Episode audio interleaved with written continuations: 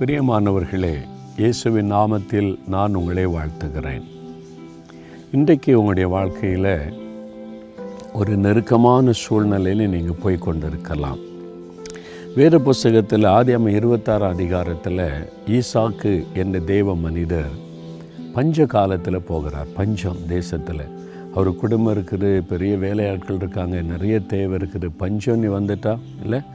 இப்போ நமக்கு அந்த கொள்ளை நோயினால் வேலை பாதிப்பு பிஸ்னஸ் பாதிப்பு அதனால் வருமானம் இல்லை ஒரு நெருக்கம் தானே பஞ்ச காலமாக இருக்குது அவங்களுக்கு.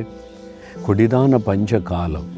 அந்த காலத்தில் ஆண்டவர் வந்து ஈசா கூட பேசுகிறார் ஆண்டவர் தரிசனமாகி பேசுகிறார் என்ன சொல்கிறார் பாருங்கள் ஆதியாம இருபத்தி ஆறு மூன்றில் இந்த தேசத்தில் வாசம் பண்ணு நான் உன்னோட கூட இருந்து உன்னை ஆசீர்வதிப்பேன். நமக்கு சில சமயம் தோணும்.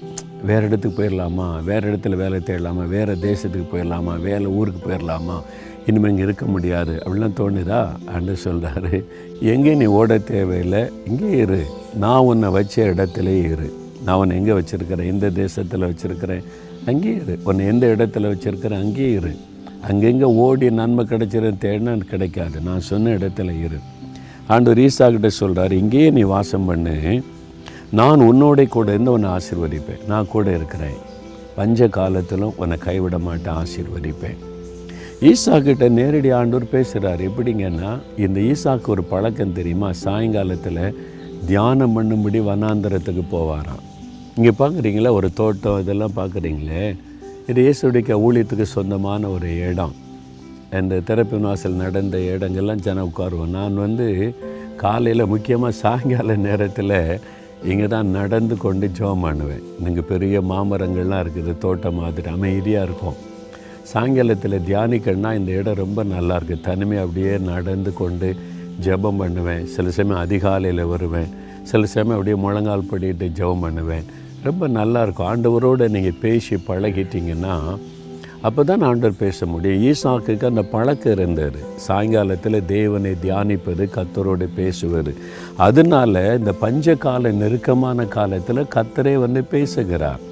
உங்கள்கிட்ட ஆண்டவர் பேசியிருக்கிறாரா? அதான் வாக்கு ஜேசஸில் உங்கள் மூலமாக பேசுகிறாரு இது இல்லை தனியாக பேசுகிறாரா அப்போ நீங்கள் அதிகாலையில் தேவனை தேடினா தானே பேசுவார். நீங்கள் அதிகாலையில் ஆண்டவரை தேடுங்க.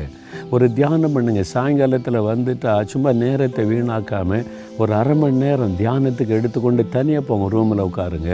அல்ல உங்கள் ஊரில் ஒரு தோட்டம் இருந்தாங்க போங்க கடற்கரை இருந்தாங்க போங்க தேவனோடு நடங்க.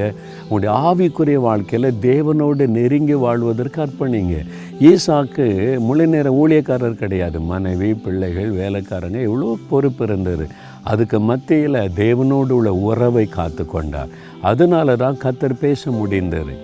அப்போ இந்த நெருக்கடியான காலத்தில் நீங்கள் ஆண்டவரை தேடணும். ஆண்டவரை நீங்கள் என்ன சொல்கிறீங்க இந்த மாதிரி காலத்தில் நான் இருக்க என்ன பண்ணுறது அப்போ ஈசா கிட்ட சொல்கிறாரு நான் கூட இருந்து உன்னை ஆசீர்வதிப்பேன் தம்பி நீ பயப்படாத. இன்றைக்கி உங்கள்கிட்ட ஆண்டவர் பேசுனா நேரடியாக பேசுகிற அனுபவத்தை நீங்கள் பெறணும். எவ்வளோ காலம் மோகலாசமாக பேசுன்னு ஜெபிச்சுக்கிட்டே இருப்பீங்க? எங்கள் ஊழியர் மூலமாக பாஸ்டர் மூலமாக பேசுன்னு அதெல்லாம் பேசுவார். தனிப்பட்ட முறையிலையும் தேவன் உங்களோட பேசுகிற அனுபவத்தை நீங்கள் பெறணும். அதுக்கு காத்திருக்கணும். ஈசாக்கு வந்து தியானம் பண்ணுகிற மனிதர். நீங்கள் வசனத்தை தியானிக்கணும். ஆண்டவரோடு போய் உட்காரணும். அதனால் ஆண்டவர் உங்களோட பேசுகிறான் கூட இருந்தவனை ஆசீர்வதிப்பேன். நீ பயப்படாத. உனக்கு இருக்கிற வேலை இருக்கிற பிஸ்னஸ் தைரியமாக செய்யுங்க. சொந்த போகாமல் செய்யுங்க. பஞ்ச காலமாக இருக்கலாம். எங்கும் பஞ்சம் இருக்கலாம்.